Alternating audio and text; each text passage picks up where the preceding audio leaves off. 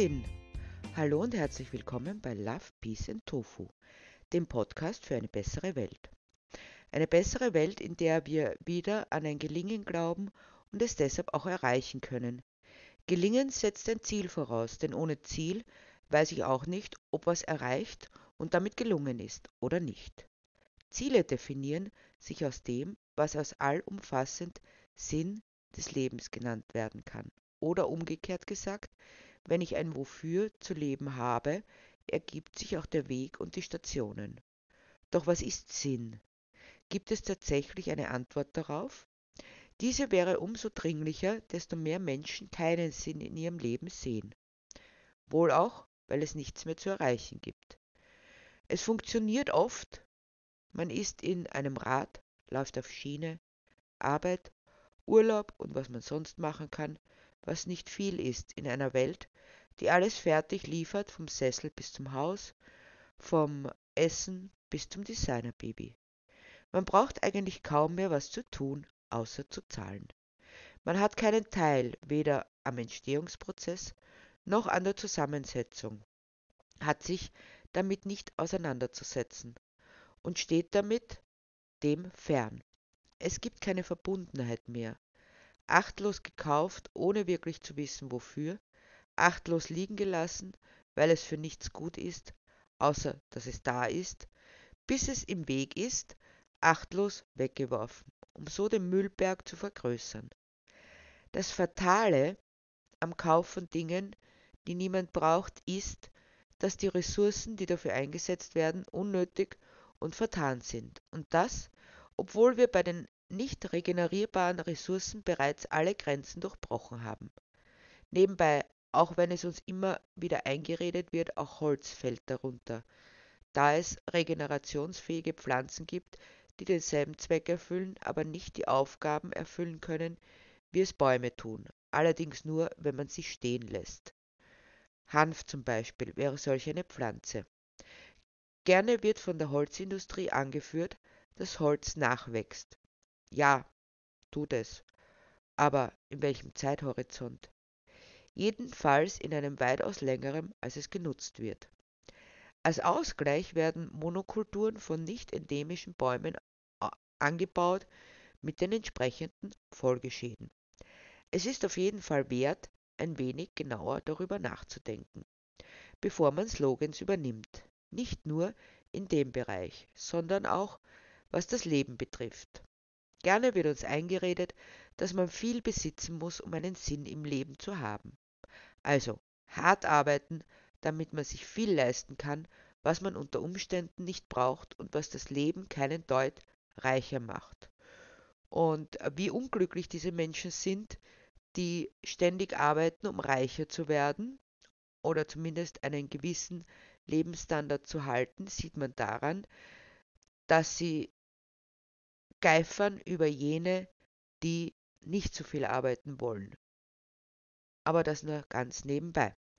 Ganz im Gegenteil. Deshalb ist es spannend, dass oft, wenn Reiche wegen ihres erhöhten Ressourcenverbrauchs und ihrer führenden Rolle in Sachen Klimawandel und Zerstörung eine von Neid die Rede ist.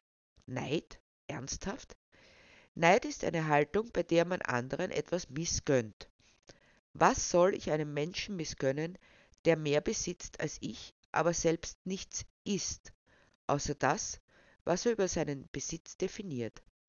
Viktor Frankl spricht in diesem Zusammenhang von überflüssigem Überfluss, also alles, was jenseits von Notwendigkeiten, wie immer man das definiert, das könnt ihr euch selbst überlegen, besessen wird und wofür man keine Verwendung hat. Das ist oft bei sogenannten Reichen anzutreffen, die den anderen den Neidpeter zuschieben, weil sie es denen selbst neiden, zum Beispiel eine intakte Familie zu haben, die zwar den Kindern nicht jeden Wunsch erfüllen kann, aber dafür Zeit für sie hat, was Reiche mit Kindermädchen, Chauffeur, Gärtner, Koch etc. nicht haben. Neid auf einen überfließenden Überfluss dessen, was sich auch Reiche nicht kaufen können und von sich meinen, dass sie es nicht brauchen, zum Beispiel eine funktionierende Partnerschaft, eine Beziehung zu ihren Kindern, auch umgekehrt zu den Eltern, Freundschaften, die es nur geben kann, wenn man nicht ständig von Argwohn und Misstrauen getrieben ist. Oft genug habe ich mit JägerInnen diskutiert, die auch immer wieder die Neidkarte spielten. Allerdings frage ich mich ernsthaft, worauf ich neidig sein sollte. Etwa darauf, dass ich Natur nicht anders wahrnehmen kann als mit dem Blick des Mörders? Dass ich ein Gewehr brauche, um mich stark zu fühlen? Ja, dass ich mich stark fühlen muss? Gerne wird hier Darwin zitiert, der angeblich meinte, dass die Stärksten überleben. Survival of the Fittest, schrieb er. Womit nicht die Stärksten gemeint sind, sondern die, die sich den Gegebenheiten am besten anpassen können. Abgesehen davon, dass ein Gewehr zu besitzen nicht stark macht, sondern abhängig, wie andere von Heroin, ebenso wie Besitz und Reichtum, wird damit völlig negiert, dass in der Natur, wobei es pervers genug ist, den Menschen noch mit natürlichen Vorgängen in Verbindung zu bringen, so degeneriert und zivilisationsgeschädigt wie er ist in den meisten Teilen der Erde, Kooperation und Synergien vorherrschen, wie man sehr gut bei Piotr Kropotkin, der nicht nur Anarchist, sondern auch ein herausragender Naturwissenschaftler war, in seinem Buch Gegenseitige Hilfe in der Tier- und Menschenwelt erfahren kann. Ja, es wurde Ende des 19. Jahrhunderts geschrieben, aber was er beobachtet hat, gilt heute noch. Denn nicht alles, was neu ist, ist deshalb schon gut. Das heißt, in der Menschenwelt kommt man mit Kooperation weiter als mit Konkurrenz, was man jeden Tag aufs Neue beobachten kann. So ist nachgewiesen, dass Menschen einander eher zu helfen bereit sind, wenn ihnen geholfen wurde. Da ist es völlig unabhängig vom wem oder in welcher Größenordnung. Es geht nur darum, dass man erkennt, es gibt Menschen, die mir helfen. Es zahlt sich also aus, anderen zu helfen. Nicht unbedingt, um sofort eine Gegenleistung zu bekommen, sondern weil man darauf vertraut, dass es im Menschen grundgelegt ist, lieber zu kooperieren als zu konkurrenzieren. Wer ständig Angst um Besitz haben muss, kann wohl nicht anders handeln und wird recht einsam. Denn selbst wenn man sich Beziehungen kauft, halten die nur so lange, solange der monetäre Hintergrund bleibt. Deshalb kann man einmal ausschließen, dass Geld, Besitz, Macht, Reichtum etc.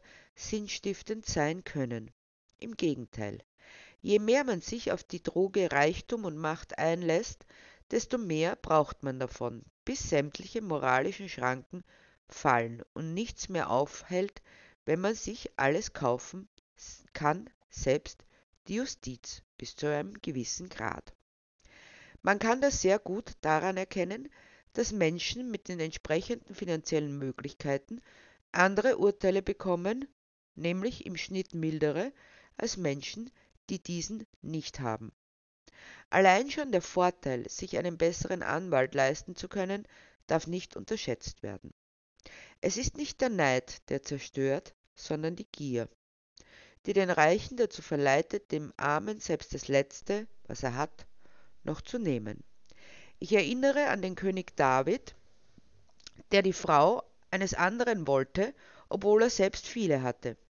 Nachdem diese Frau aber den König nicht wollte, schickte er ihren Mann in den Krieg an die vorderste Front, was quasi einem Todesurteil gleichkam. Das macht Macht mit einem.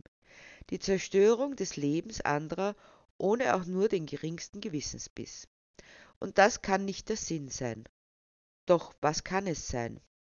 Es heißt immer, es ist schwierig, darauf eine generelle Antwort zu geben da jeder Mensch anders ist und dementsprechend andere Bedürfnisse und Vorstellungen von Sinn hat.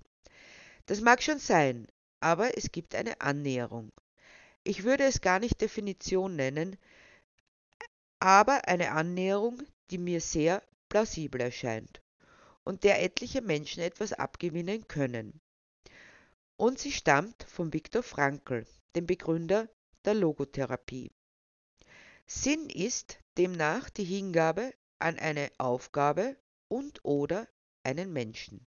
Hingabe als ein sich gänzlich erfassen lassen, ein sich verlieren darin, so wie ein Kind im Spiel. Die Selbstvergessenheit im Tun und/oder im Miteinander wo man sich der Zeit enthoben fühlt und ganz da ist, indem man sich eben nicht ständig selbst beobachtet, wo der Blick von mir selbst weggeht, hin zu einem Außer mir. Hier bringt Viktor Frankl auch ein großartiges Beispiel. Ein Auge ist nur gesund, wenn es die Umgebung sieht. Es ist krank, wenn es sich selbst sieht.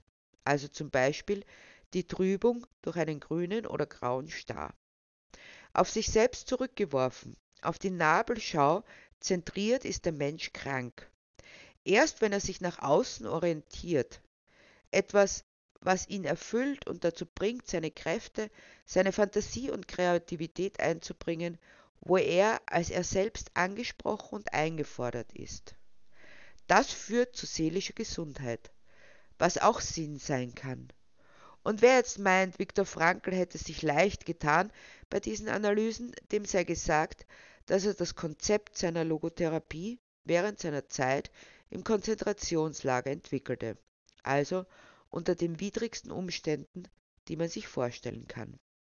Der Jammer daran ist, es ist etwas, wofür es wenig Anleitungen gibt, weil es in unserer Gesellschaft keinen Wert hat, weder im Miteinander noch seelische Gesundheit. Denn eine kranke Gesellschaft ist die Normalität, die auch die Menschen krank macht. Ich überzeichne? Keineswegs.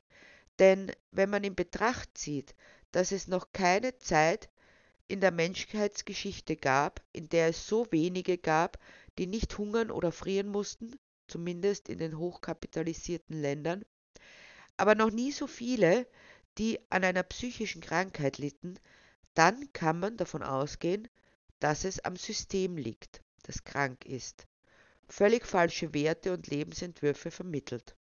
Man merkt es schon alleine daran, wie oft jemand sagt, ich muss. Davon spreche ich nur, wenn es einen Zwang gibt, dem ich zu folgen habe, der nicht dem entspricht, was ich will.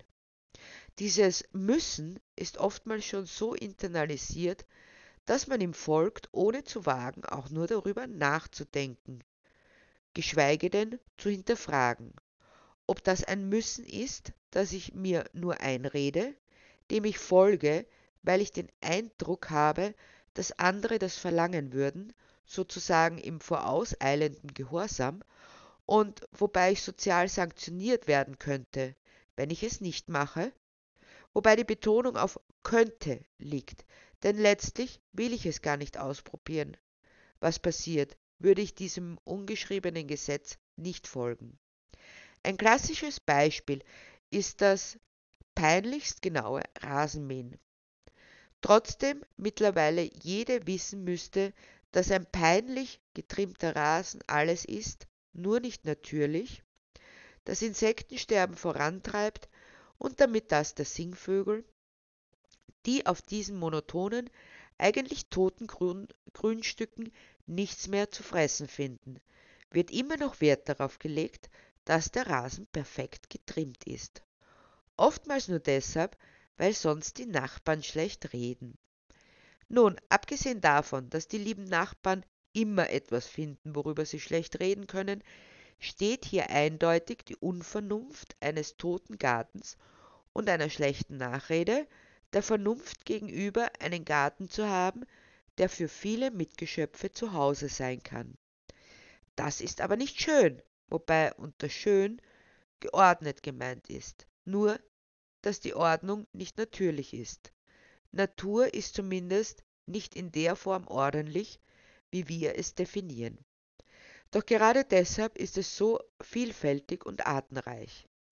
Könnte der Mensch hier bestimmen, wäre alles Monotonie und einerlei und Sterbens langweilig ein im Einklang mit den eigenen Bedürfnissen und Bedürftigkeiten zu sein, die Erkenntnis, dass das Haben das Sein und damit ein erfülltes Leben nicht bringen kann, führt dazu, dass man klar sagen kann, wie auch immer man Sinn definiert, er ist nicht käuflich.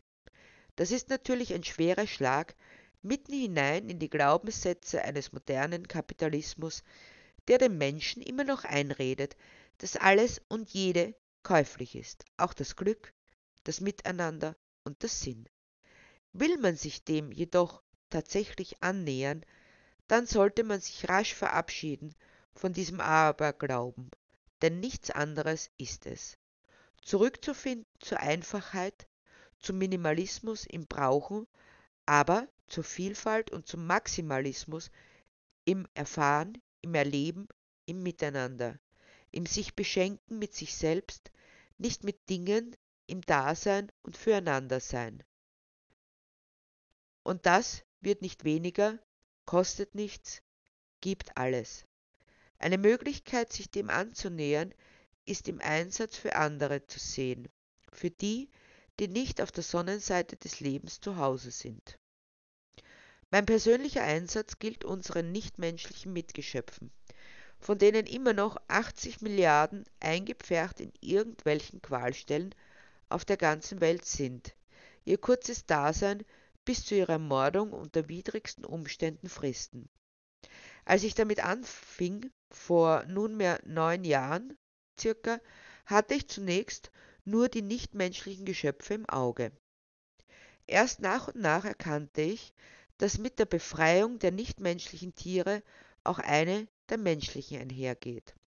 Es sagt auch viel über die Grundeinstellung von Menschen aus, wenn ihnen das Wohl und Wehe all dieser Kreaturen scheinbar egal ist oder sie auf einen vermeintlichen Genuss nicht verzichten wollen, egal wie viele Lebewesen dafür leiden müssen. Wobei es hier um einen Genuss geht, nicht ums nackte Überleben.